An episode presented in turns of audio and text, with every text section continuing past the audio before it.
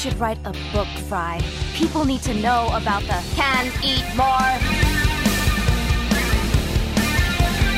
I'm getting this book on UFOs. Did you know they're real?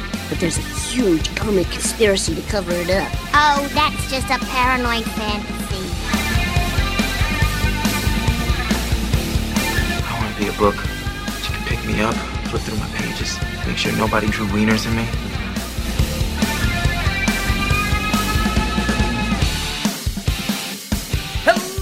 And welcome to the Not Your Grandmother's Book Club podcast, where we read them so you don't have to, because a little bit of you makes me your man. Why are you doing that again? You just did that last time. Was that it? Was the Patreon My episode? so now name you've is ruined it Kevin, and I'm forever. joined as always is by my wrong with you? co-host Benedict, a tall glass of reduced sugar orange juice. Benedict, why are you so mad about the recurring Mambo number five joke? I just because now it's in my head again. I don't really like because the song. joke was that we couldn't get it out of our heads, so I did it three weeks in a row. But I had. now you haven't. Uh, Benedict, favorite hand fruit? Go. Excuse me. Favorite hand fruit? Uh, are all f- fruits not hand fruits? no. If you some try fruits hard are enough? hand fruits. Some some fruits are finger fruits. Uh, some Okay, fruits are that machete sounds like some- fruits okay, sure. What would you? Okay, so like Fruit a, like, like that is a, held and eaten from the hand. a, pa- a fruit Like a that pa- it fits in your palm. Yeah, in the yeah, okay, palm okay. of your hand. Um. Orange, banana, apple, Sure, but an orange is kind of a finger fruit too because it's segmented and you eat it with your fingers. Not the way I eat it. Well, okay, just oh, you should Just see how I eat a the pineapple. like Jesus. Um, let's go. I'm gonna fiber go somehow. left field and go plum. Ooh, Love a plum. you Good managed plum. to pull one out of the hat this week. Yeah, yeah, there you go. I, I Not do- bad. I- some, uh, you know, a, a, a good plum, like a bad plum, is worse than any other plum. when they're they're that sort of grainy and or like just hard and they're like Yeah. hard and sour, like but a Mhm. good, like a a, a juicy, Perfectly right. plum, I'm with you. I'm with you. That's a good all one. right, all right. That's your favorite. What's your favorite finger fruit? Finger fruit. Oh, I'm, I mean, I, I was gonna say nectarine. Nectarine was my mm. choice. I'm a nectarine man. Oh, okay. I, I thought you said I'm with you. I thought you were agreeing. Oh no no, but you, you know you I'm were a, on board on with my finger reasoning. fruits. Yeah, yeah. You know I'm a cherry man. Yeah, me too. Me too. And uh, I just, for the first time uh, last week, saw cherries fresh at the grocery store. Oh, Got a shit, bag okay. in my fridge right now. I've been going through them. Okay. Um, you got to ease into that because the increased fiber consumption can Yeah. cause can cause some problems. I sure it can. You know you don't eat the stones, right? That's Uh, let's round it out then. What's your What's your favorite machete fruit? So, sounds like I'm uh, uh, spitting into a spittoon when I'm on the Yeah. toilet.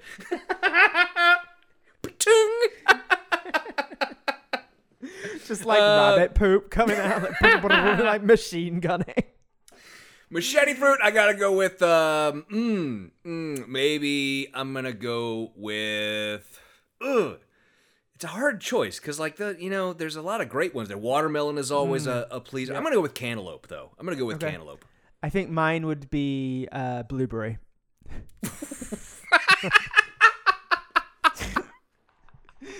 Okay. I think we had different definitions. but Yes, that that's works called for me. that. That's called misdirection. Very good, sir. Very good. Thank you. Anyways, uh, you probably know, but uh, some of the folks out there, they might not. What exactly it is that we do here on this program, and then I would say that this is the show where we go deep, deep, deep, deep Mm-hmm. into the blackberry bush, blueberry bush of of right wing thought. So blueberries bushes. Now I have to Google that. I'm pretty sure it's a vine. Yeah, that looks like a bush.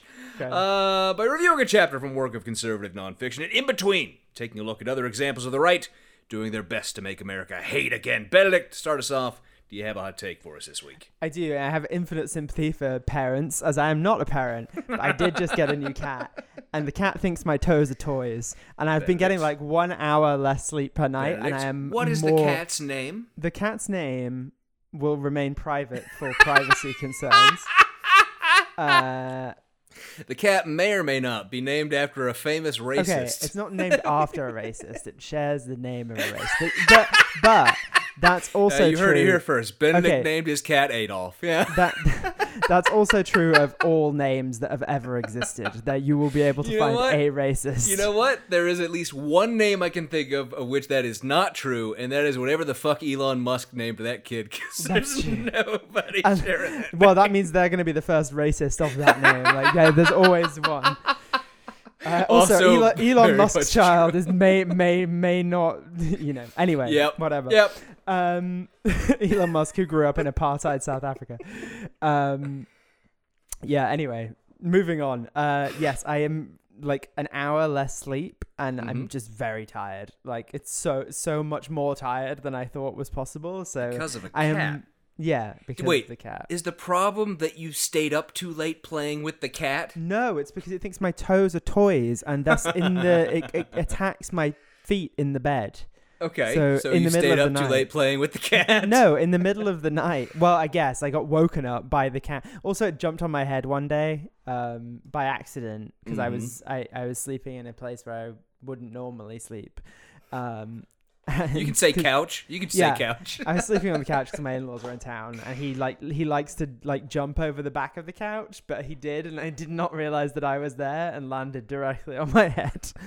So, anyway, much sympathy with people who have things in their lives that they have to look after other than Mm. themselves. That's why there's nothing in my life as important as myself. That's right. What's your hot take, then? My hot take this week, Benedict, is that we don't do topical episodes, and that's for a reason. yeah, Uh, that's fair. Twice over the last several weeks, I have texted you. Well, I didn't text you about the second time, but I thought No, about but I could. you. I, I you knew, I you knew. that conversation. Yeah, you, you knew, you knew I had thought about it, something, and I had agreed. distur- there was a disturbance in the force Yeah. the thought crossed your mind. Uh, because after the uh, abortion ban uh, leaked from the Supreme Court, I texted Benedict was like, I could put. I mean, this absolutely ties into this whole project we're on. I could write an episode about uh, the right wing anti-abortion uh, activism and and everything they've done. And you said, I think rightfully, Nah, we're not a topical show. and that's not an exact quote, but um, I think I do agree with that impulse Mm. that uh, that's not really what we're here for, uh, and there is no such thing as an emergency podcast. Um, Mm-hmm. It just and- it also it feels like chasing content when there's Yeah. like you know Yeah. we we have a plan for the show like we Yeah. have the way the show is like it feels like not exploitative but it feels you, you know what I mean like it feels exactly. it feels a little It feels a little gross. Feels a little bit gross. And then, of course, with the shooting over the weekend uh, and the Great Replacement conspiracy theory, um, there actually already was in my uh, my list of, of episodes for this whole thing uh, an episode about the Great Replacement theory. Uh, and I had the thought for like 30 seconds: should I do that now? And I was like, no, that's gonna that's gonna stay in the list. It's gonna wait.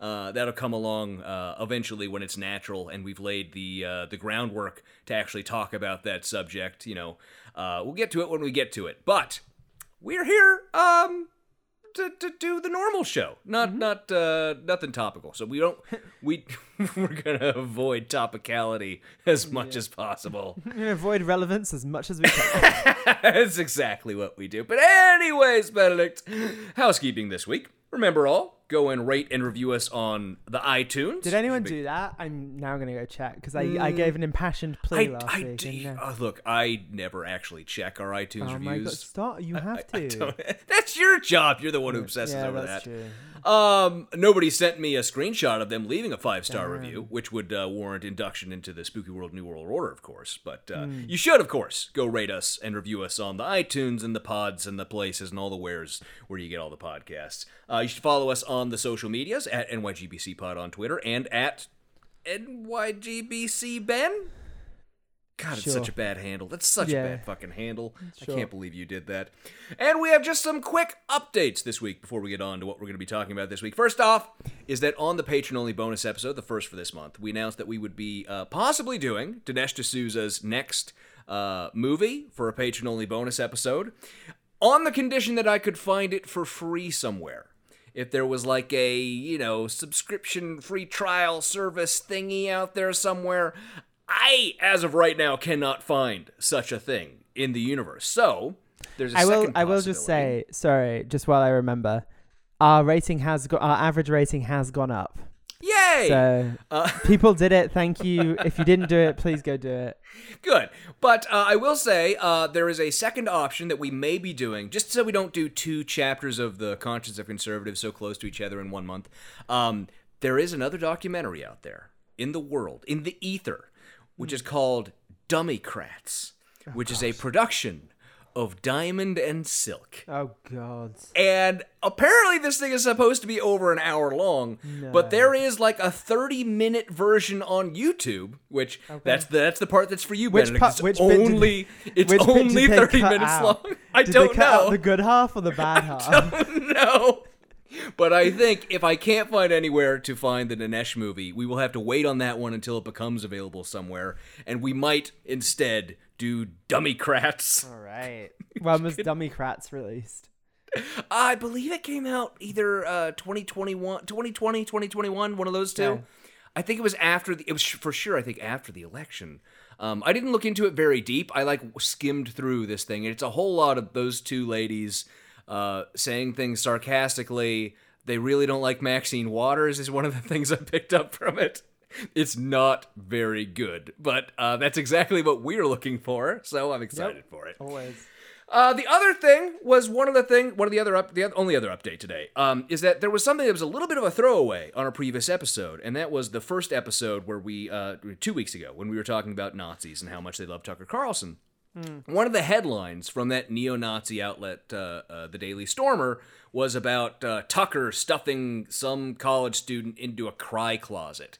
And it just completely coincidentally, I ran across something um, earlier today. I was just reading up on Tucker Carlson. I think I was reading a Media Matters piece, uh, and it mentioned that the whole cry closet thing, which is a meme in like right wing circles, that co- uh, colleges have cry closets for kids to go, you know, crying because they're not emotionally blah blah blah. Who gives a fuck? Sure.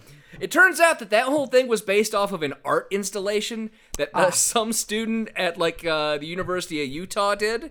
Some fu- Master of Fine Arts student created like this cry closet thing, and it was like obviously a, a, joke. Or I don't know like about a joke, but it was an yeah. art installation. Like Okay. It like I'm looking at a picture of it right now, and it's like just a freestanding closet, and it has a sign on the on the side. Uh, and it says a safe place for stressed out students, otherwise known as the Cry Closet. This space is meant to provide a place for students studying for finals to take a short 10 minute break. Rules of the closet knock before entering. Only one person in the closet at a time. Limit not a seven minutes to heaven closet. Do not. well, as it turns out, everyone who found out about this was basically talking about that aspect of it. Yeah, yeah. But at the bottom, it Good. Glad to says hear I'm original. in smaller font, artist Nemo Miller in collaboration with Tony Miller and David Meyer. It was really something that you need to collab for? Like, Well, no it is like a freestanding cabinet, and it does have like a decorative edge around it and stuff. It was like built by you know someone who knows how to do woodworking. Um, so it was interesting, uh, but you know, all of the media took this thing so horribly. It seems like everyone on the campus like had a good chuckle about it, and then of course right wing media grabbed the story and pretended that college students need a cry closet. So that that was fun. That was just a fun thing I ran Also, across. I'm sorry, but all of their fucking shows are cry closets. Tucker Carlson tonight. what do you think Probably Tucker the Carlson world's tonight biggest cry is, closet. if not the world's biggest cry closet? Also true. But anyways, before we get into the show proper, we have one last thing to take care of, and that is, of course, to induct our newest additions to the spooky world, New World Order, blah. And those are our two newest patrons. Mary Garner, you are now part of our. New World Spooky World Order. Yeah. And Richard Drum, you are also part of our. New World Spooky World Order. Yeah. Welcome to the club. Welcome to the Cry Closet. Yeah. oh god, that was another joke. Damn it. Uh, but uh, if you want to join the spooky world, New World Order, of course, tweet or post about tweet or post about the show. Words. on social media, recommend it to others, send me a screenshot, five star review, screenshot, send it to me. Uh, make a donation to a worthwhile charity, become a patron, or just get my attention with something good. All that out of the way, Benedict. Today, we are now returning to our Lunatic Fringe series, as I've been calling it. Uh, and as I said, you know, one of the things I texted you about, I said, ah, I could do the, uh, you know, Lost Cause of the Confederacy this week. That was one of the options. Which I wanted you to do, to be fair. And, and to be fair, we you're right, but there were two reasons why I didn't. One was we just talked about hardcore white supremacists last week. I feel like maybe a week off with some more lukewarm white supremacists would be preferable to two weeks of that sort of stuff. Second, I because just this, bought. this series is going to be lots of breaks from white supremacists, right? it's gonna be lots of, to uh, I mean, hardcore white supremacists. In, I mean, there's almost no one we're gonna be talking about who isn't a white supremacist. I mean, if we did Mm-hmm. an episode about Tucker, any Fox News personality, we'd be talking about a white supremacist. Um, but also, I just bought a book about the lost cause of the Confederacy narrative that I do want to finish before we get to that episode. right, so, so, I need another two weeks. before the seminar. Yeah, I got a, a little bit of reading to do before we do it. So we're doing that. He said, having prepared nothing for any episode ever. uh, oh God, you want to pretend that I don't prepare for these episodes? I will send you my outlines. No, me. I know you. Oh, do. yes, yeah. I'm Oh, I thought you were talking about me, myself. It was a sarcastic jackass. The rarest of. Yes. but instead, this week, Benedict, we're going to be going with something a little bit lighter. And Mm-hmm. also, because I'm trying to stay somewhat chronologically with stuff that started back in the day, we're going to be talking today about the tax protest and sovereign citizen movements. Okay, And so when this I- is. You're saying this is pre. Lost cause of the Confederacy? No, no, no, no, no, no. I'm just saying that it, you know, it, it's an older thing. Like it's it's older, you know. Like Okay. it's not completely modern day because there's there's going to be a point where we get to the more modern day stuff. But first we got to talk about some of this older stuff. And this starts back, you know, in the 50s. So, so it's, a, it's just older. But when I say tax protester, what Mm-hmm. exactly do you think of? Uh, well, in my head, it's the like American Revolution. Okay, that That's- that's, an interesting one. If Yeah. I'm if I'm going with like Mad Libs, or, like what what or like word association, like that's what I that. But that might be because I'm British, Uh, yeah, it or- also very much might be because of that. or I guess like I don't know the Tea Party. I See, guess? that's the one I thought you would have the gone second with. one. Yeah, that would be I mean, why is it called the Tea Party? Because people protesting because they're also whiny assholes. Uh, but tax protesters, uh, rather than just being people who don't like taxes, uh, are people who think that they have a constitutional or legal argument that taxes of various sorts, usually the federal income tax, are illegal. So all tax protesters. Yeah, generally, yeah. So, for background, the 16th Amendment was ratified in 1913. Okay. And a lot of you're going complaints. to tell me what that is. The, the- well, that's the one that legalized the income tax. Because before that, you couldn't have a federal income tax. Can you read me the text of it? I don't have it pulled up in front of me. Do you? Do you need to hear it? I do, yeah. I think that would be informational for the people. Let me pull it up. It is quote: "The Congress shall have power to lay and collect taxes on incomes from whatever source derived, without apportionment among the several states, and without regard to any census or enumeration." And that last bit there, right? That was the previous lay of the land. That taxes had to be apportioned among the states, uh, and you know, with regard to these other factors. So the Sixteenth Amendment allowed for an individualized income tax. Okay. So that's 1913. And a lot of complaints about the income tax were pretty much the same to what we hear now, right? Mm-hmm. Progressive tax is socialism, taking my money is socialism, Marx called for a progressive income tax, blah, blah, blah, blah, all the same Everything I don't like is socialism. Exactly. Yeah. Yeah, you know how it goes. Uh, and early on, the movement was uh, more related to reality, right? Okay. They tried to repeal the 16th Amendment. Um, in 1952, they introduced what they called the Liberty Amendment, uh, which is really states' rights nonsense that you know got some attention from the libertarians, but was really doomed to fail. Is there anyone I would have heard of that would have Ron fucking Paul. Okay, you know I- it. Sure, but like in the original, the in the 1950s, because even he's not. Oh, he might be that old. He, I think Was he wasn't he, leading- born in 1930 something? Yeah. Didn't we hear that? Yeah, Yeah, I think yeah. it was 1930s. But I don't. think I mean, he, would have been a teenager, first, right? Like he right? was- But he, and he would have just been a teenager at that time, Yeah, right? yeah. So he wouldn't have been a. Um, I don't remember but like, anyone. was not. It's not like a Barry Goldwater thing, or I mean, I'm sure Barry Goldwater supported it. Uh, I'm 100% sure that he did, but I didn't take the time to look into like who actually introduced it because, like I said, it was really not a big deal. It's it's just a, a nothing that never happened. So, uh, not really incredibly important. But eventually, they gave up, their hopes on repealing the income tax and turned to, shall we say, more esoteric means of avoiding taxes. Okay. Uh, they started to come up with, shall we call them, alternative interpretations of the Sure. 16th Amendment, which is to say, not an interpretation of the 16th Amendment, just really Mm. you saying you don't want to pay any taxes. Um, so they That seems like pretty clear language. Like of all the amendments, so there's, it's very, it's like two lines, and it very explicitly says Congress shall have power to lay and collect taxes well, on income. they'll do it in conjunction with other pieces of law that they don't understand, right? So they take the 16th Amendment or the tax laws or any snippet of law they get out of context and say that it means something that it absolutely doesn't mean. Uh, and the first person who we know was like trying to do this big time was a Wichita, Kansas building contractor named Arnold or Arthur Porth. Uh, that filed a claim in 1951 to recover his income tax payment of $151. Okay. And he argued that the income tax was unconstitutional because it placed the taxpayer in a position of involuntary servitude in violation of the 13th Amendment. No, He lost. He lost that case, as you would suspect, right? yeah, that seems right.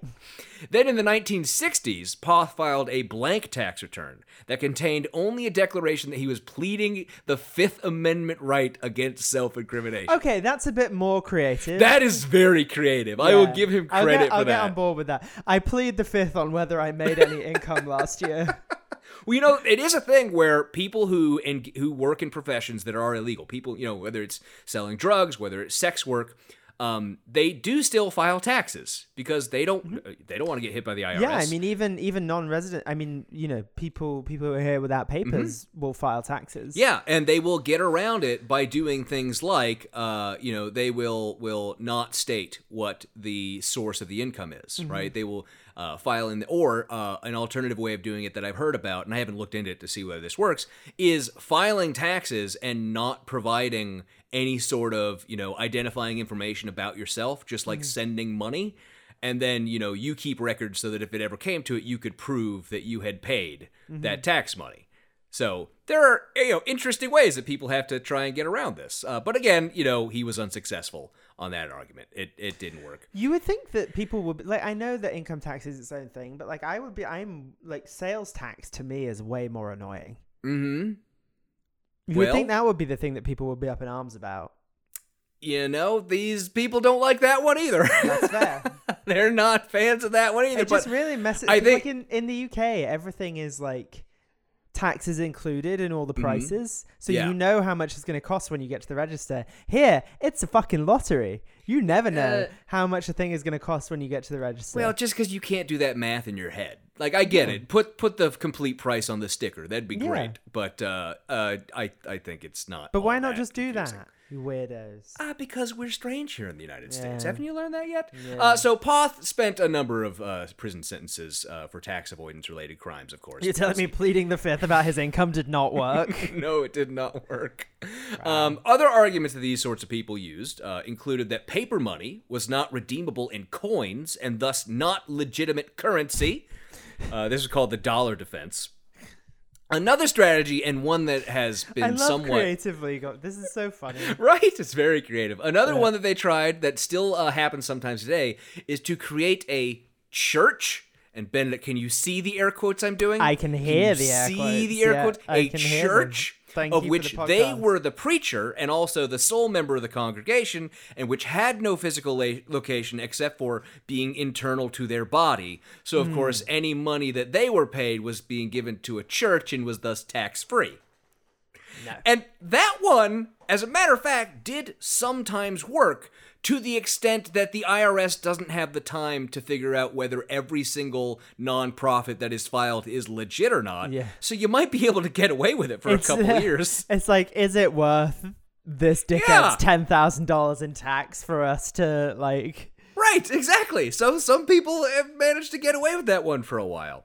Uh, but the real boom time for the tax protester movement came in the 1970s, which I should also note coincides with the beginning of the real hardcore militia movement in the United States, which is often That feels like it's going to be a Chekhov's gun situation in this podcast. it's a group that these people are often pretty related to and, and involved with, as you might suspect. But uh, one of the most prominent figures in this movement, uh, the tax protest movement, was a man by the name of Irwin Schiff. Uh, in addition to being a big tax protester, right, he's also a big gold bug who wanted U.S. dollars backed by gold. What what a shock that those two things overlap. Yeah, yeah. Who would have thought such a thing could ever happen? Uh, There's so many. I, I do have. I don't know if it's on the copy I sent to you because a couple weeks ago I sent you my prospective list of episodes for this whole series, and that is like it's doubled since I sent you the original. But I did have an episode about gold bugs um, Yeah, yeah. planned in there somewhere. I'll tell you what, I will file taxes if you give me whatever refund I'm owed in gold bullion. Oh yeah, yeah. They they'd love that sort of thing. Um, but anyway, so he was a, a huge gold bug, and while beyond the ideology, I can't figure out what the gold thing is. I often suspect it's because they themselves holds large amounts of gold and would get a huge windfall if we actually went back on the gold standard. I tend to think that might be a, a motivation. But he would basically It's like ref- it's like crypto bros being like, Yeah. "Oh yeah, crypto's the next big thing, lads." Yeah, Yes, it yes. He would basically refuse to file his taxes, then get convicted, uh, spend a few months or years in prison, then get out and do it all over again, while holding seminars telling people that they don't need to file taxes because taxes are illegal and you can beat the government with this one simple trick, followed by him going back to prison for tax evasion. and he was convicted in 1979 for failing to file taxes from the years 1973 to 1975, basically because he went on NBC News to say that he was doing this, uh, which actually got the like, IRS's attention. Are you taking notes on a criminal conspiracy again? Like motherfucker. Uh, he did, I believe, about a year for that one. Then again, refused to file income taxes for the years 1979 to 1985. Um, and I believe that may be the one uh, th- th- these people always point to. Well, he got off on this one. I think he might have gotten off on uh, the civil case, not the criminal case, because he argued that he legitimately didn't believe he had to pay taxes, and as such didn't have the requisite intent that was in, uh, it required for the civil penalty statute.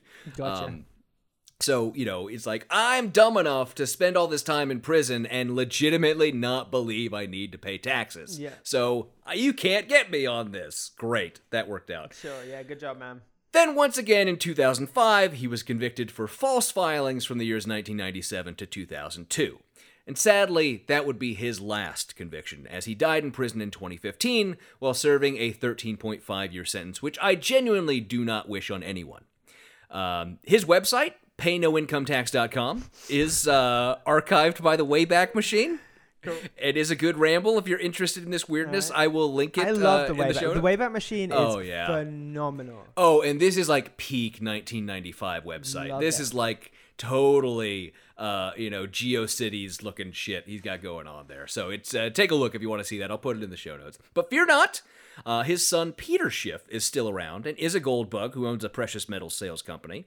Uh, is one of those guys who puts on those radio ads like "This man who predicted the 2008 crash believes there's an unprecedented event about to take place." Blah blah blah. And of course, he didn't predict 2008. He's just someone who always says that a collapse is coming. So when one happens, he gets to claim that he predicted it. Right? That's the way these people work.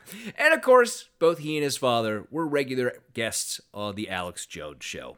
Uh, with Peter usually on, coming on to scream about a coming collapse and sell gold or Bitcoin or whatever. I think he's a big Bitcoin guy now, which is great on the day that we are recording this as Bitcoin is cratering even further. You got to love it. Not But, today. uh, it's rebounded a bit today, I think. Eh, it's not doing great. It's not doing great. No, but arguments from you know this time period for the tax protest movement uh, included things like a requirement to file tax returns violates the First Amendment freedom of speech protections. Okay, but then so does everything. Like, True. Uh, that tax laws only apply to residents of limited areas like Washington, D.C., or the federal territories, because apparently they think federal law only applies there. Uh, that tax laws only apply to federal employees. Uh, that income taxes are dependent upon a contractual arrangement between This an individual and the silly. government. It's a very clear amendment. It's like a shockingly clear amendment to the Constitution. It's very clear, but people really don't want to pay taxes. One of the ones that they do uh, was that the 16th Amendment wasn't lawfully ratified because Ohio was not legally a state at the time it ratified the amendment. okay, right. but I mean, 1913. Yes, it, it- Sure, yeah, but yeah. But isn't it only two thirds of states that have to ratify anyway? Benedict, these people don't care about reality. Can you? Has this ever been? Has this ever gone? Has any one of these protests ever gone all the way to the Supreme Court? Not to the Supreme Court, but they Ah, do often find themselves in court trying to make these arguments completely unsuccessfully, right? Uh, these these things these are not winning arguments. These are Mm-hmm. Yeah. things where anyone who knows anything about actual law will look at these things and go, "No, that's that's some dumb dumb bullshit." Uh, and of course, they will also argue that quote sovereign citizens are Mm. exempt from the income tax, and that is where our friends, the sovereign citizens, come into the picture. Gotcha. Okay, let's do that. By the early 1980s, most of the tax protesters had morphed into this sovereign citizen ideology, probably because, you know, the they had failed so much with the tax protest stuff, they needed something new.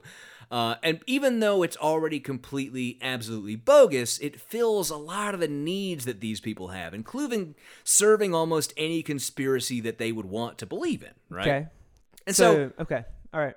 Here's I'll give you a list. This is, Okay. I'm calling this my list of uh, uh, phrases that should alert you that Mm. you're dealing with a sovereign citizen. Uh, if you get two, you can be confident. If you get three, you're a winner. You got a sovereign citizen. So one is calling themselves freemen on the land. Okay. Very common sovereign citizen praise. Uh, one another one is saying that they are not driving; they are traveling when they are operating a motor vehicle. Okay, because driving is something that the government can tax, or Mm, Because it's a worthless distinction, they think has to do with magic words. okay. um, calling the United States a corporation, uh, saying that they do not consent to contract in response to being told to obey a law of some sorts. Okay. Uh, use of the phrase sui juris, where it makes absolutely no sense to use that phrase. okay. Uh, references to the Uniform Commercial Code, where again it makes absolutely no sense. Sure. Describing things that are not a tax as a tax. Like Such as uh driver's license fee, uh car registration. so any money you pay to the uh, federal government. A fine for speeding. Right. Yes, any anything like that, describing that as a tax. Um the phrase am I being detained? Which also you hear a lot from libertarian types, but Yeah. De- I- there's a lot of to me, overlap between fine libertarians and I feel like that's an okay. That's an okay thing. That's why I said if you you know if you just get one of these, it might not be a sovereign Okay, citizen. okay. If you get multiple of them, you I have feel a sovereign like citizen on your hands. a couple of these, if you just get one of them, that's a pretty clear sign. Like some yeah, of them are 50 some of them. 50. Like, but for like, example, saying that they are not John Smith, for example, the straw man. I am the flesh and blood living soul known as John Smith. It's a pretty that, fe- clear. that feels like a clear one. yeah, that's that a pretty feels- clear one, right? And then, of course, asking whether they are in an admiralty court. And focusing on things like whether or not there is a gold fringe on the flag. Right. I think we've all heard that one before, Yeah. right? Sure. But sovereign citizens, uh, the the ideology really comes from an organization, or I should say, has early origins in an organization called Posse Comitatus, which was founded by a John Birch Society member named William Potter Gale. Uh, he was also a member of a California anti-tax extremist group called the California Rangers. Okay. Uh, he was also associated with a group that called the Christian Defense League, which, to give you an idea, once sent out a mailer that said, quote, the NAACP represents the Negro, the ADL represents the Jews. Who represents you, the white Christian? okay. Yeah. The KKK. Yeah. Uh, he was also a member of the Christian Identity religious movement, an explicitly white supremacist religion uh, that holds that non whites literally do not have souls. Oh, Uh, that's yeah. a new one. It's uh, we're gonna be talking about it eventually on an episode. Uh, and Posse Comitatus is based on the Sheriff's Act of 1887, which allowed sheriffs to form posses to track down criminals.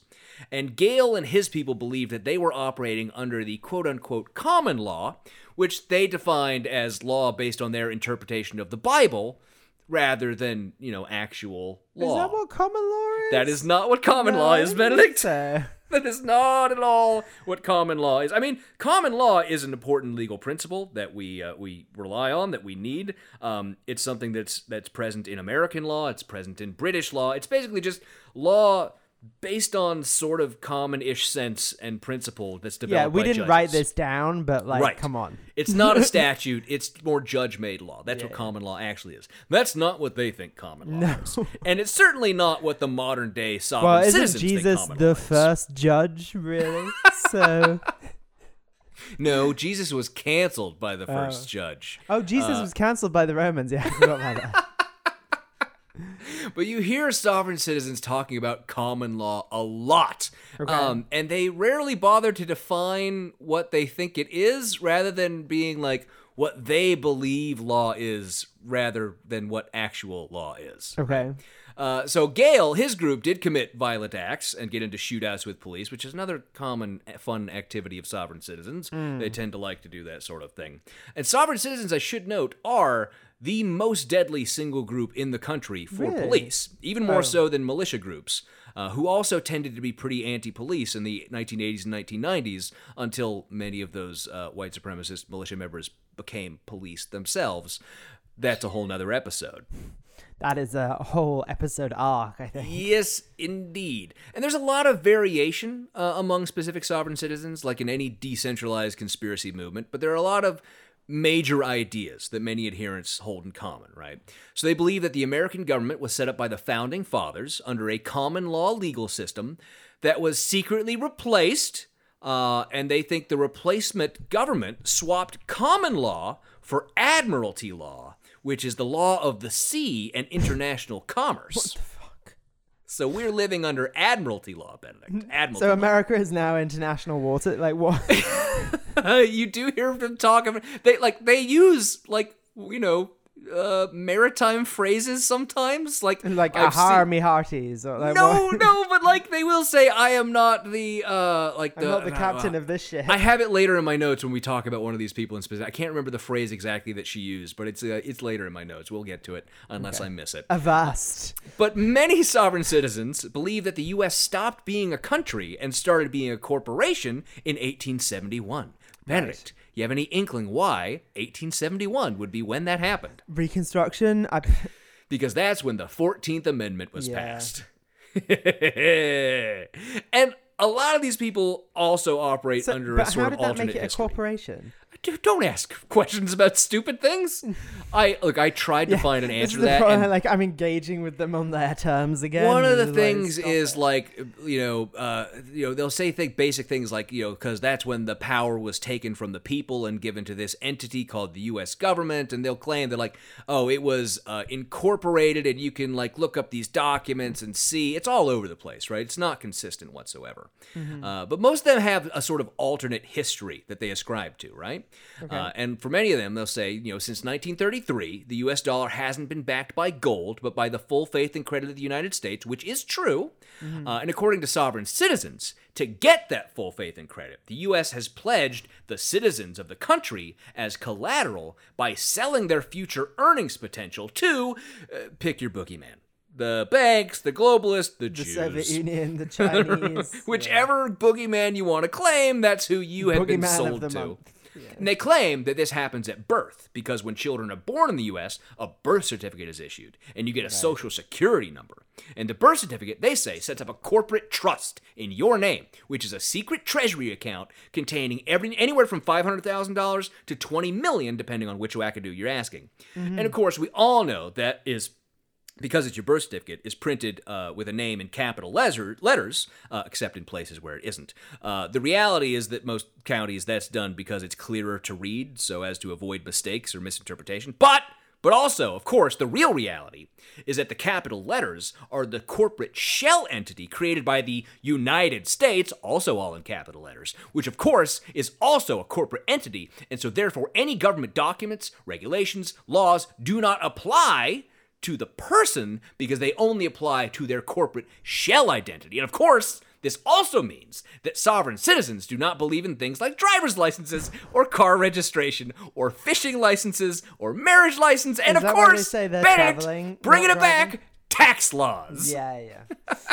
Is that why they say they're traveling, not driving? Because none of them are Yes. technically allowed to. And to so that goes into like deep sovereign, not very deep sovereign citizen lore, but like part of the sovereign citizen lore being about that uh, laws like driver's licenses and car registration only apply to commercial vehicles. Mm. And they'll say that I'm not driving. You can't Dri- stop me driving this tank. driving is a commercial activity. I'm not engaging in commerce. I am traveling. And of course, there is a right to travel under the Constitution, That's which does not mean what they think it means. Right. I drive sheep, and that's a commercial. activity. You know, like there's some, but there's Yeah, some, yeah, there's some gonna shit be like some that. bullshit language. Like I drive cattle to the river, or like, Yes, exactly. Some some shit like that, right? Because it's all bullshit wordplay. It's really so much of it is just bad wordplay.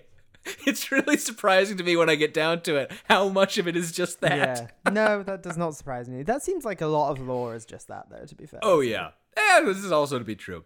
Uh, but some of them create their own driver's licenses or license plates. Um, I- will post a picture of one of these because they are kind of funny. I do, I do get a chuckle out of them because they'll just be like a piece of cardboard that they will put in the slot where the license plate on the car would go, and it'll just be like, "I can travel. You can't stop me," or some shit like that Sure. and it does make me chuckle a little bit. So I will uh, I will try and find one of those. And I, I have one. Uh, there was one I found.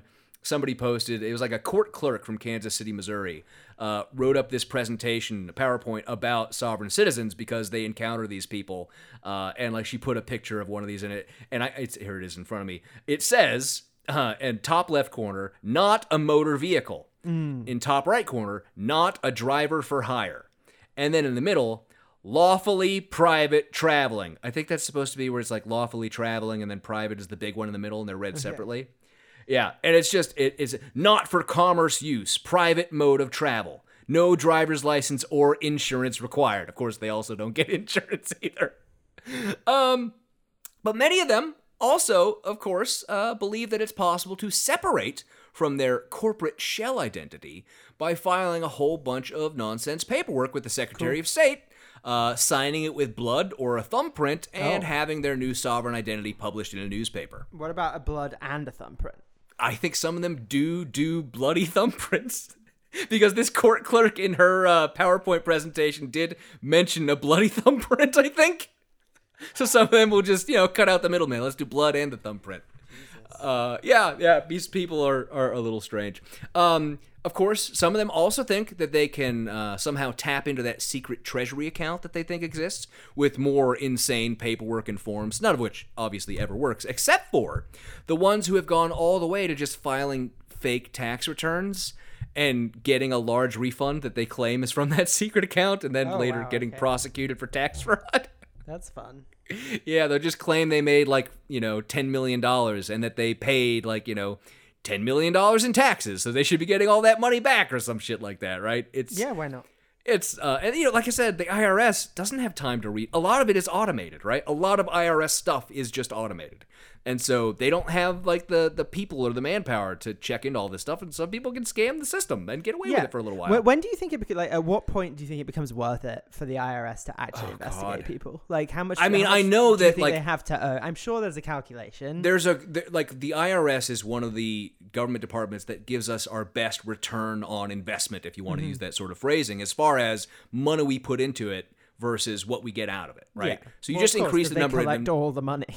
right? You can increase the number of investigators, things, and you, and you just get more. You know that you're going to catch more of the fraud. You're going to get more correct uh, uh, accounting for what people are filing and all that. Mm-hmm. Um, I don't know. There has to be like a I, do. I also know there are huge problems with the fact the IRS often goes after people who you know are poor or who yeah, have yeah, very they small returns. People, yeah, yeah, they don't versus go after going people after the wealthy people. Panama Papers, like Right, and that's because I think you know the wealthy people have the money to hire uh, people like me. If we're going to be honest about it, to make it difficult. High-powered like, to lawyers. make it- yeah, difficult Yes. and expensive to find this stuff.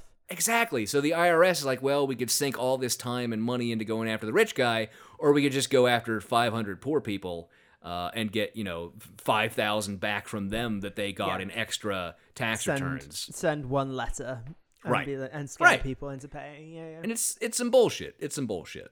Uh, but as I mentioned, uh, sovereign citizens believe, under their own interpretation of the Constitution, that freedom of movement, which is a component of the Privileges and Immunities Clause of the Constitution, means that they don't need to register, get a driver's license, any of that kind of stuff.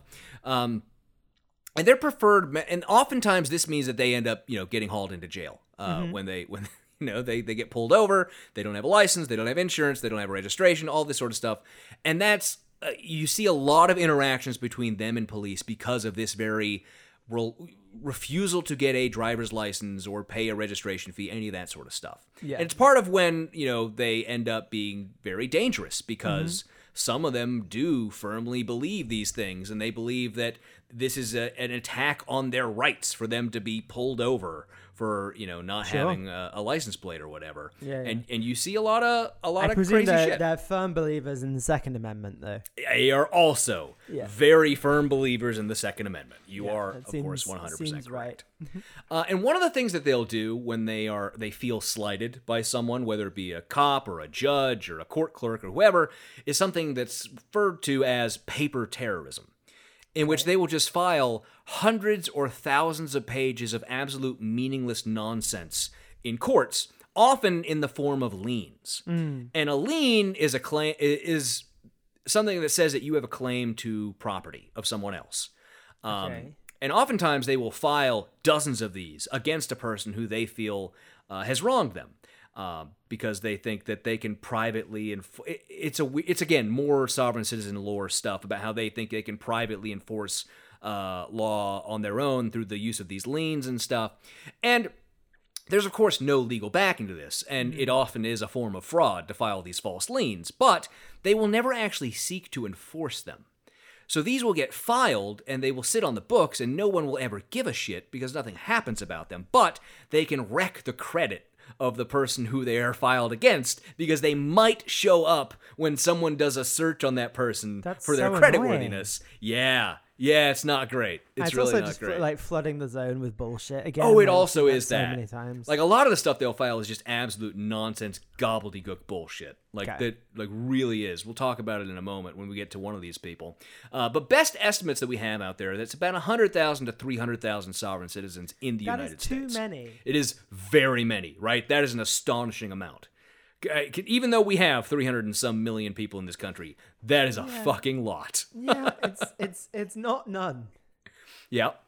In Kansas City, Missouri, uh, three sovereign citizens citizens were convicted of conspiracy uh, for issuing fake diplomatic credentials and charging their customers between four hundred fifty to two thousand dollars for them.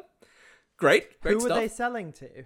They were selling to other sovereign. Other citizens? sovereign citizens who believe because these fake diplomatic credentials were supposed to be like a form of Gotcha, ID that Gotcha, you have. Because gotcha. remember, they think that they are foreign nationals to the United States living in the corporate of the- entity. yeah, okay. All the- it's, it's Jesus fucking that's Christ. that's it. You couldn't have picked a more complex topic to try and explain. Well, the, the thing is that it is complex in the sense that their lore is so deep.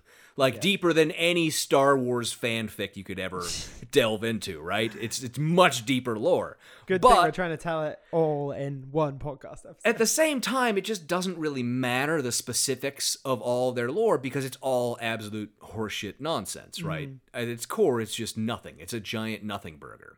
Um, and you know, obviously, there, there's a lot of people like the, one of the most prominent guys in this area is a guy named Alfred Adask. Um, he's you know he's said a lot of things inspiring violence. He did an interview with 60 Minutes in 2019, I think. Um, he said during that, uh, I think that we have the right to keep and bear arms in order to shoot our own politicians.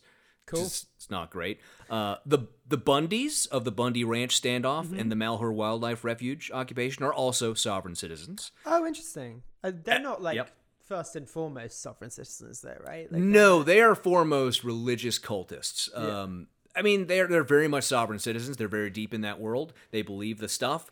Uh, they're also, you know, they're militia, also militia members. Um, there's all sorts of stuff going on there with the Bundys. And if you want more on them, I would very much recommend uh, you go listen to the Bundyville podcast, which was a project of Oregon Public Media uh, and NPR, uh, which is a fantastic exploration of them and everything that was going on there. Really great stuff. But Lavoy Finicum, who was the one person who was killed by the police at the Malheur Wildlife standoff, uh, and is a major martyr figure to people in this world. Uh, you know, sovereign citizens, white separatists, militias, all those. He had a toe in all those worlds. He was also a sovereign citizen, of course. Okay.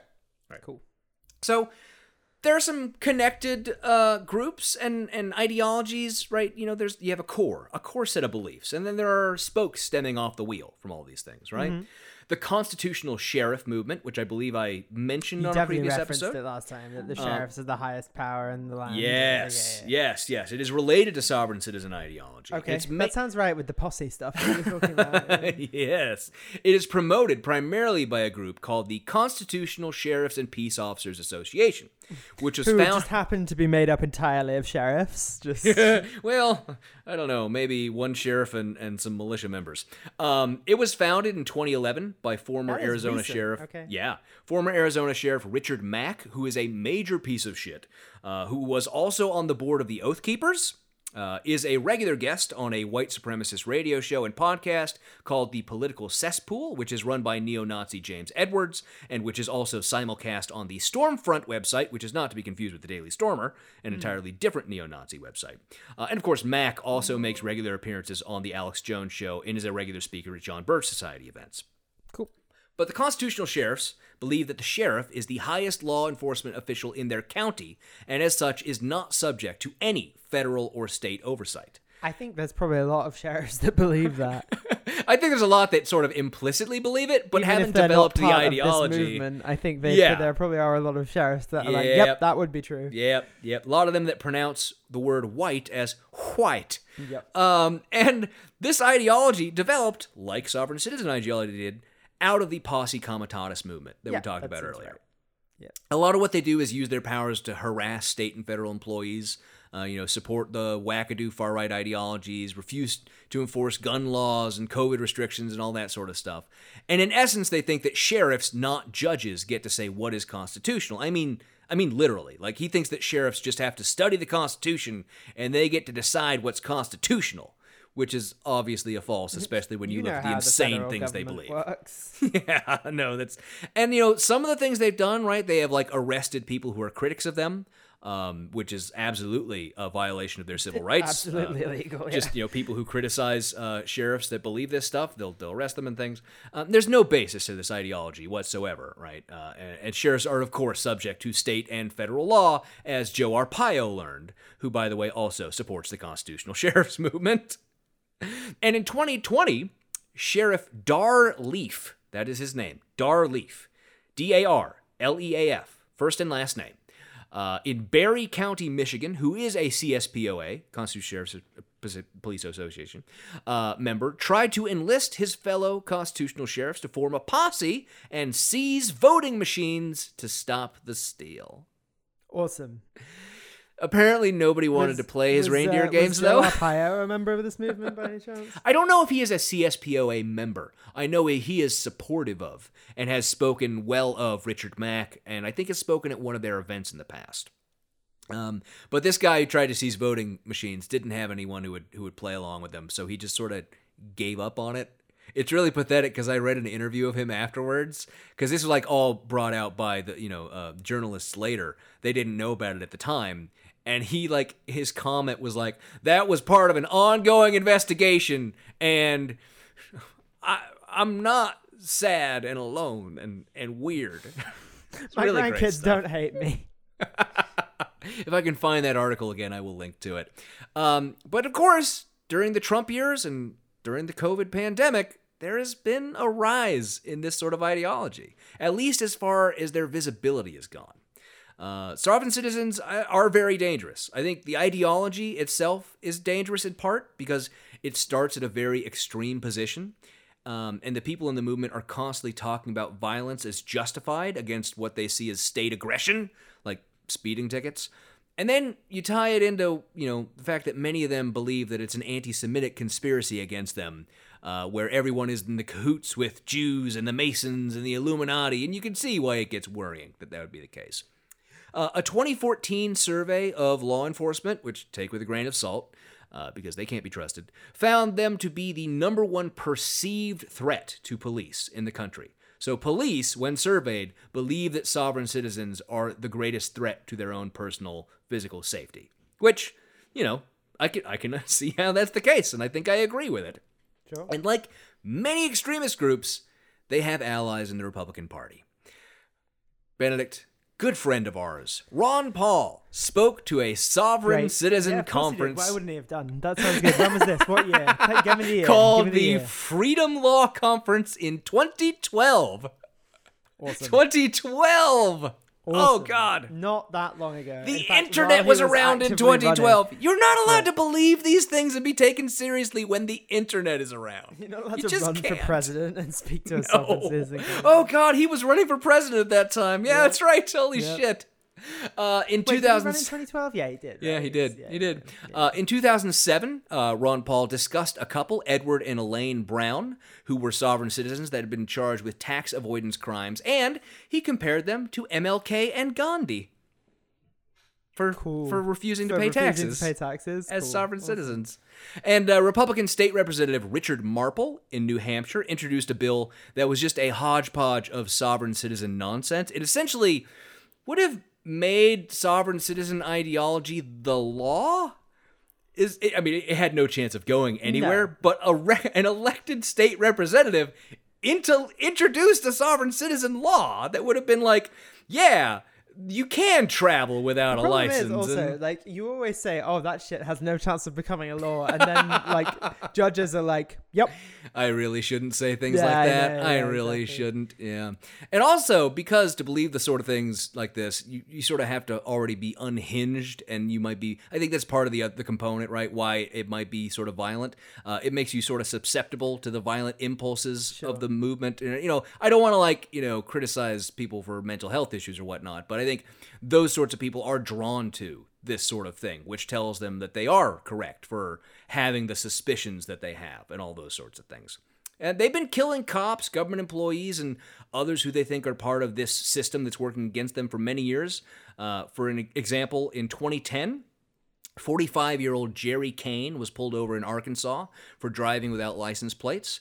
Uh, the cops found out that he had no license and the vehicle was registered to a fake nonprofit and that he had two warrants out for his arrest. Uh, so they started to arrest him.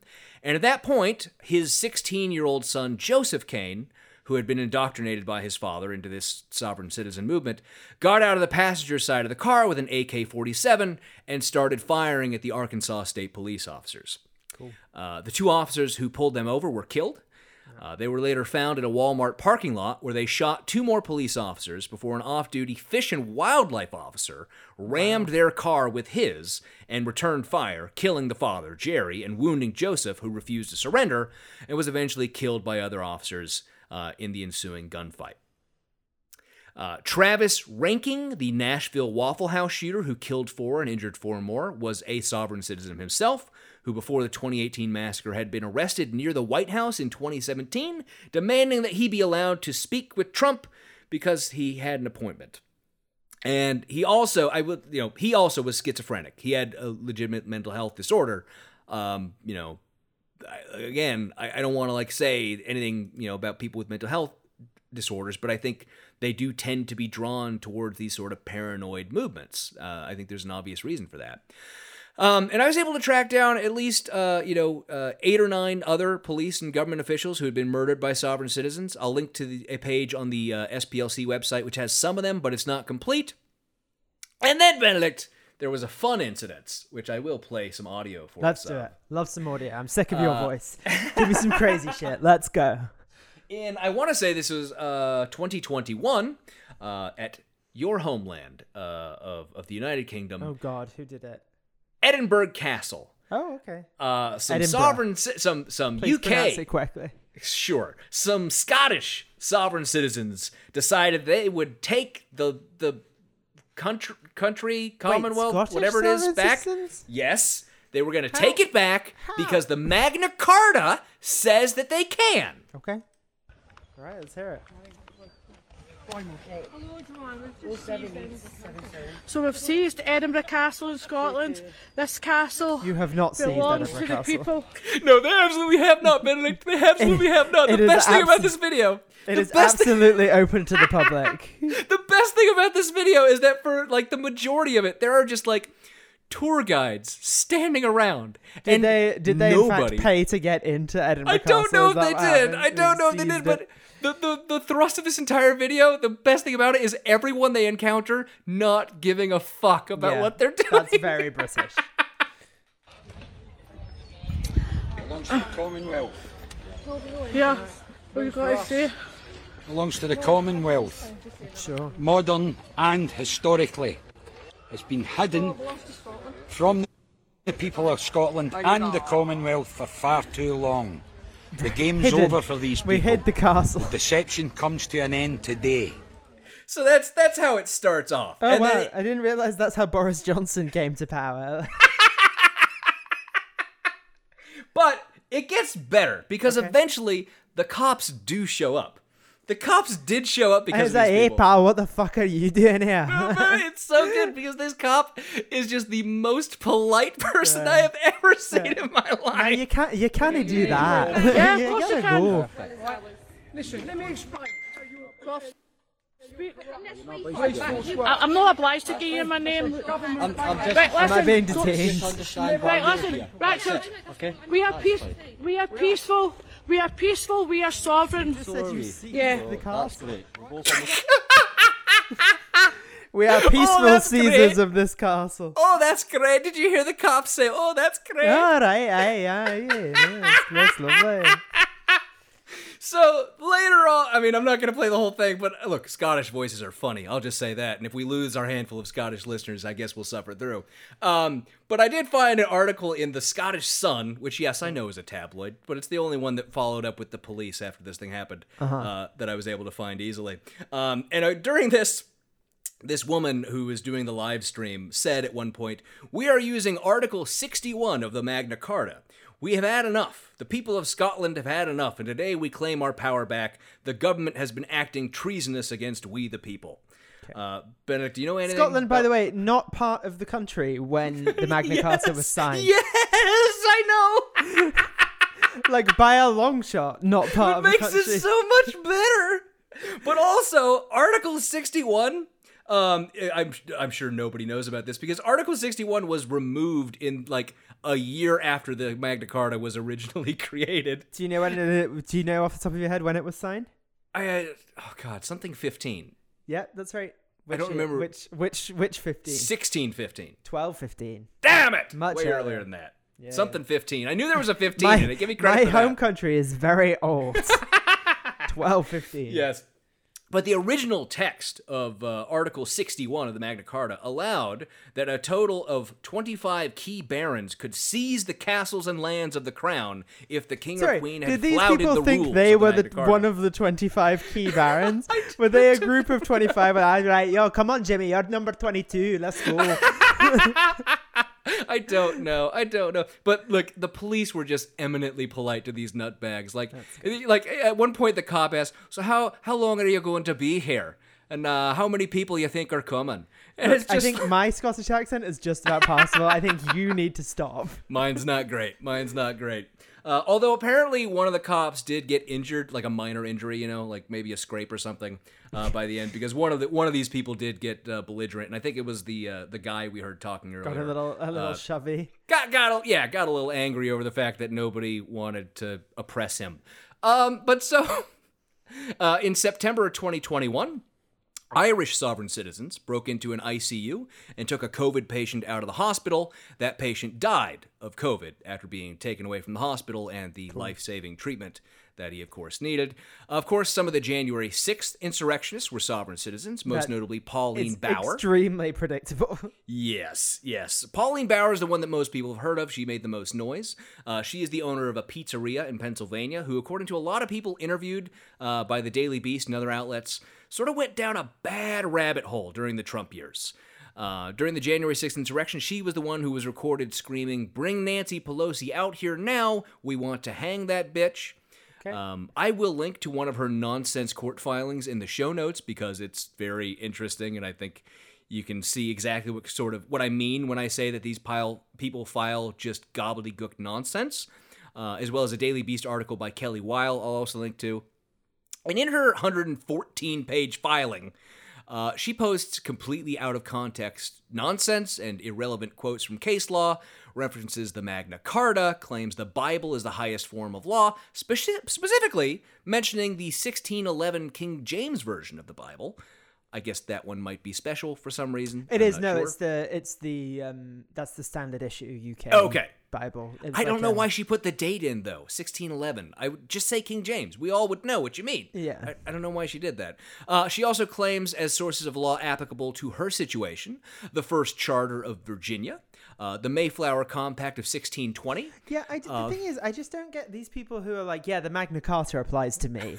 like, there was a whole revolution that we're like, we don't want any part of these laws. Right, but remember they have this whole thing where the U.S. is a corporation now, and they exist under common law. And they don't Yeah, know that that's not what the Magna Carta's Carta is. law. I know it's specifically written down. It's statutory. Uh, It's like Bauer- the one piece of statutory documentation that we have. We don't have a constitution. She also claims that the 1641 Grand Remonstrance applies to her, as well as the 1777 Articles of Confederation, which you might recall are the thing we got rid of when we did the Constitution. Uh, she does not, by the way, simply appear in court. Uh, she clarified during a June 11th proceeding via Zoom that, quote, I am here by special divine appearance, a living soul. Aren't we all? She then told the judge she didn't want an attorney, Okay. which Yeah, she really she- should have had. Yeah. Yeah, yeah. Uh, QAnon adherents have increasingly used the language and conspiracy of Yeah, it felt citizens. like early QAnon. Yes, there's there. Well, there's a lot of overlap there. There is a lot of overlap, um, and it's become, I think, more prevalent among the Q people since Q stopped posting, and they needed something to grab onto. They found another outlet. Yeah. Yeah. I should also note, right, that sovereign citizen ideology is an overwhelmingly white group with a heavy white supremacist overlap. Not surprising, given that many of them believe that the Jews are the people that they've been sold to by the U.S. corporation. Uh, but there are also African American sovereign citizens. Uh, the Moorish Nation is an African American cult that believe that African Americans descended from the Moors and that they have, as such, special rights under the 1780 Moroccan American Treaty of Friendship. So it's a different origin. That's a and lot to me. Wow. Yeah. Yeah. It's a lot. It's a lot. Um, but possibly the most worrying group of sovereign citizens right now is a group that spend their time fighting CPS or other state agencies that care for children. Okay. And there are, of course, plenty of problems with state agencies that, you know, uh, child protective services and those sorts of things. But to be completely honest, I find the sovereign citizens to be far more problematic. And I think the story of Neely Petrie Blanchard uh, is one that shows how this is. It's a sad story, but epitomizes how conspiracy, this conspiracy in particular, draws in desperate people and radicalizes them to the point of, bi- of violence. Uh, Miss Blanchard, and I'll call her Blanchard because I think she has a hyphenated last name, but it's easier than me saying her whole last name each time. Uh, she is a 33 year old woman in Kentucky who had a child while she was in high school, custody of whom was given to the father of the child's mother. Uh, and as her life went on, she had two more children, custody of whom were given to her own mother. Um, and as I said, there are huge problems with every state's child protective service system. The way we handle troubled homes and custody issues. Um, and I was unable to find any outlet that had the details of why she did not have custody of her children. But I did see some sources that did not cite to anything but saying that it had to do with methamphetamine use. I can't verify that because these family court records are sealed for obvious reason, so I can't pull them up and check and see what's what's going on there. But I did find her Twitter account, which is still live. Uh, and it occurred to me that there's a lot of people who still have Twitter accounts who are currently in prison, which, as we will learn, is what happened to Miss Blanchard. So they've had their free speech taken away, is what you're telling me. Yes, yes, as a matter of fact. Uh, she joined Twitter in August of 2019 and as of today has 23 followers and is following 88 people, including, by the way, Yes, Dinesh- have more followers than her.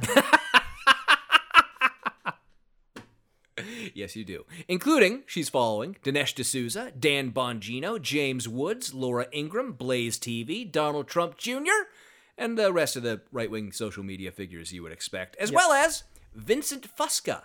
Does that name mean anything to you? no. Vincent Fusca is one of the two people that adherents to the QAnon conspiracy theory believe is actually John F. Kennedy Jr. Oh yeah, I know the guy. I know his face. I just didn't know his name. The hat guy. He's the one with the hat. You know, there's two of them. One of them has a hat. He's the hat one. Yeah. Okay. Uh, but uh, of we course, should make them fight. we really should.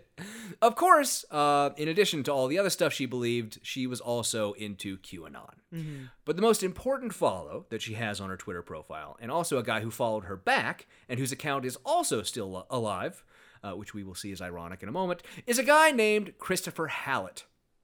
And in fact, Neely's pinned tweet and what is her last retweet uh, is a tweet from Chris Hallett linking to a YouTube video of his. And Neely was a fan of Chris because he ran a group, group called E Clause. And E Clause stands for Emoluments Clause because Chris is a crazy sovereign citizen who made money giving presentations and fake legal advice to people on subjects ranging from how to use magic words to beat the court to declaring yourself a sovereign citizen above the power of the state. Okay. And he had a really nonsense definition of the word emolument, which I won't bother to bore you with. I watched mm. like 45 minutes of his YouTube videos, and I'm still actually not sure I could explain to you what the fuck he thinks it means. But basically, he thinks that the emoluments clause is the key to beating the government on anything or Okay. getting that secret treasury account or whatever it is that you're doing, right? So his group took money from desperate people to give them absolutely nonsense bad advice to do things that would never work. And of course, he was also into the QAnon scene. Uh, and made claims about all the successes he had had, even though he literally lost every single thing he ever filed in actual court. Uh, he also claimed that Trump had authorized him to create a separate court system, which presumably I would guess is one where he could actually win, which would be nice if he had that power.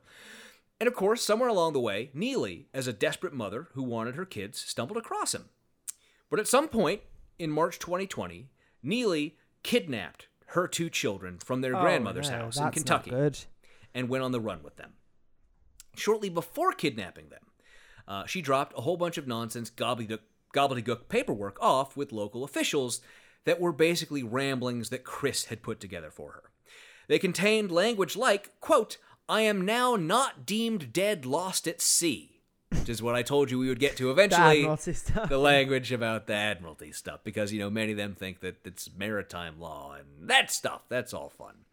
After a few days on the run, she was caught in Dawson Springs, Kentucky, hiding out with a sovereign citizen group with her daughters. Um, and as a QAnon believer, it seems likely that she believed that a satanic pedophile cabal was about and after her children, uh, and she was released on bond from the kidnapping charge. Um, shortly thereafter, she filmed herself reciting the QAnon oath. Great. Um, and you know, I her, she also has a Facebook page that is still live. I'm not going to link to either of those two. If you really want to see them, you can you know search for them yourselves. I think it's a little morose to go see, and uh, you know, I do it because I'm interested in these things, and I think getting the information is important. But I don't think anybody really wants to run across those by accident, so I'm not going to link to them. But she has stuff on there, you know, everything from just your basic Trump supporting stuff all the way up to, you know, QAnon rambling comments and, and all the stuff you would expect from, you know, we all have crazy relatives we see on Facebook. It, it's all that sort of stuff. Yeah. Uh, but so she took the QAnon oath after she was caught and her children were taken again. Um, and she actually went down after she met Chris. She went down to Ocala, Florida, where she lived and ate up all his teachings. On her Facebook page, she lists herself as an E Clause agent, whatever that means. She's apparently an agent of this organization. Why wouldn't she be? Um, and there are pictures um, of her children dressed in E Clause t shirts. Uh, and she had an E Clause vanity plate, vanity license plate for her car. All right. It says E Clause. But It somewhere sounds like, along the sounds way, like Santa's wife. Just It like is. my name is Emily Claus. I'm somewhere along Santa. the way, it appears to have gone sour as Chris's tactics. You're telling me it got worse? Well, when Chris just failed and failed and failed, and everything he said would get her kids back didn't get her kids back, um, you know, it, it didn't go great. And of course, she was arrested for that kidnapping, and the kids were sent back. Um, so in November of 2020, uh, she went from Kentucky, where remember she had just been released with the children, um, and drove down to Florida to presumably go see Chris. Um, and that was where uh, as she was on her way down there uh, she's you know sending out these tweets. She's she's retweeting like sarah carter if you know that. It's a really bad right-wing blog. She's retweeting the bongino report. She's tweeting about the stuff. She's posting on facebook. Um, she posts something about how she's on her way down to florida to see chris. Um, this is also obviously just weeks after uh, november right? Mm-hmm. So the election had just happened, and she and Chris and every right winger is just tweeting all this stuff about the election. I mean, Chris's account, by the way, is still on uh, Facebook. I said um, he's got one where it's Paul Gosar on November 11th tweeting, "What is the office of the president elect?"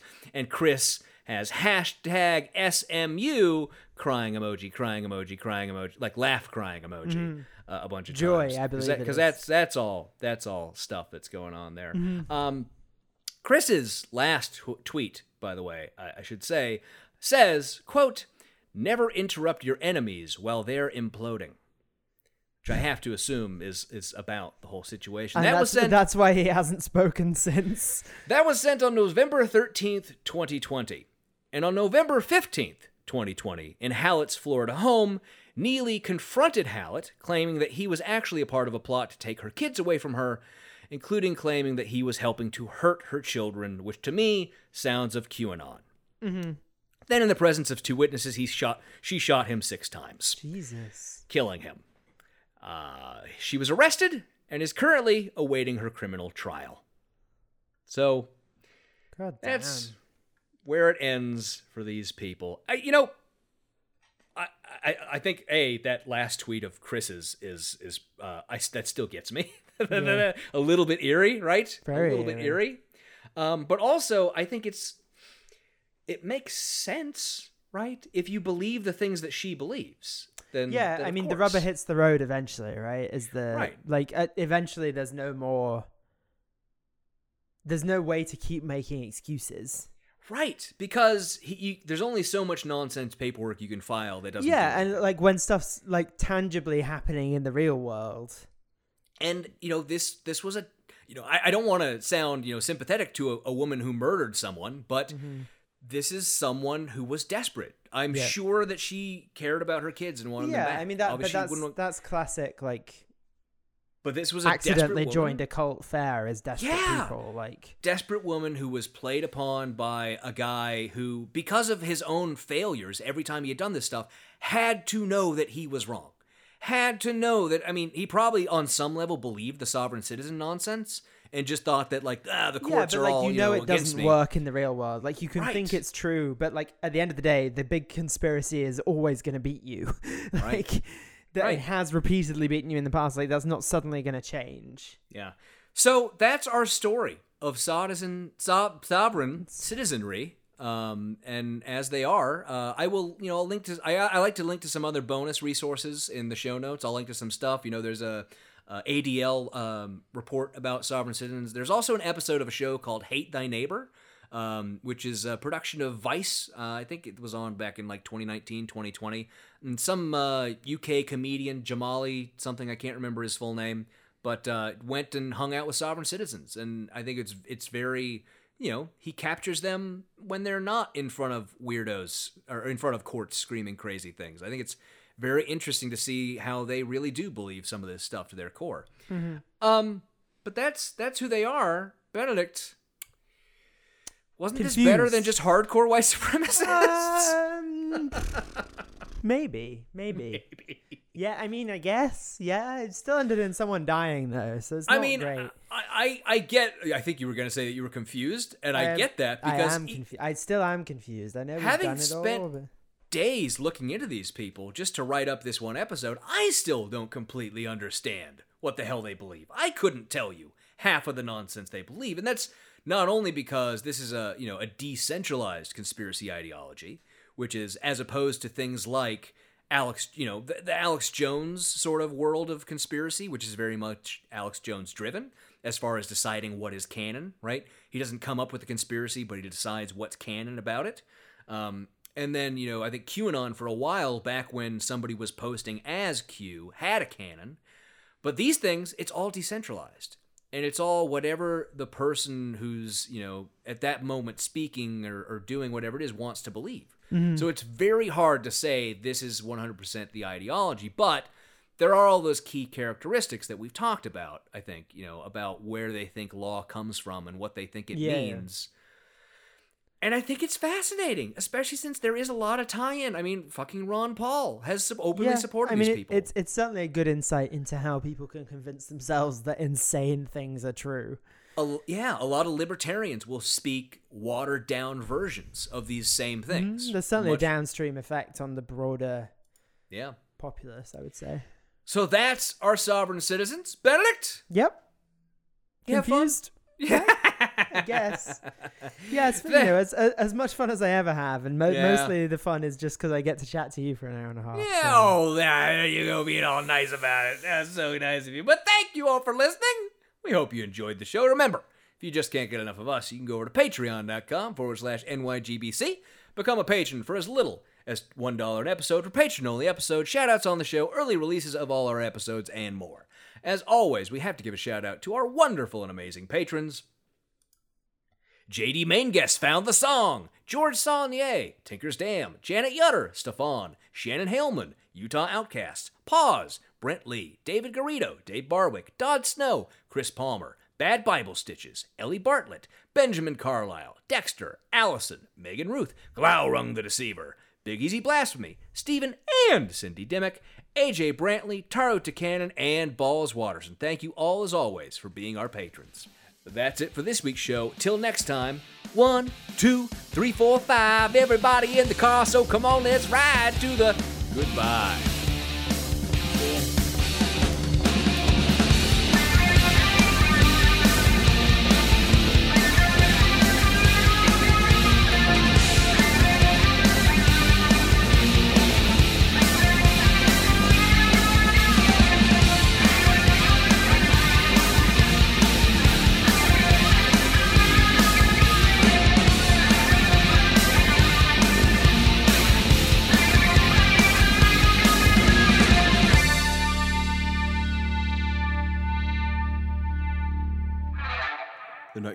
Book Club podcast is a production of Kevin and Benedict Productions. Copyright 2020, all rights reserved. Music for this podcast is by Silverman Sound Studios. Find out more at silvermansound.com.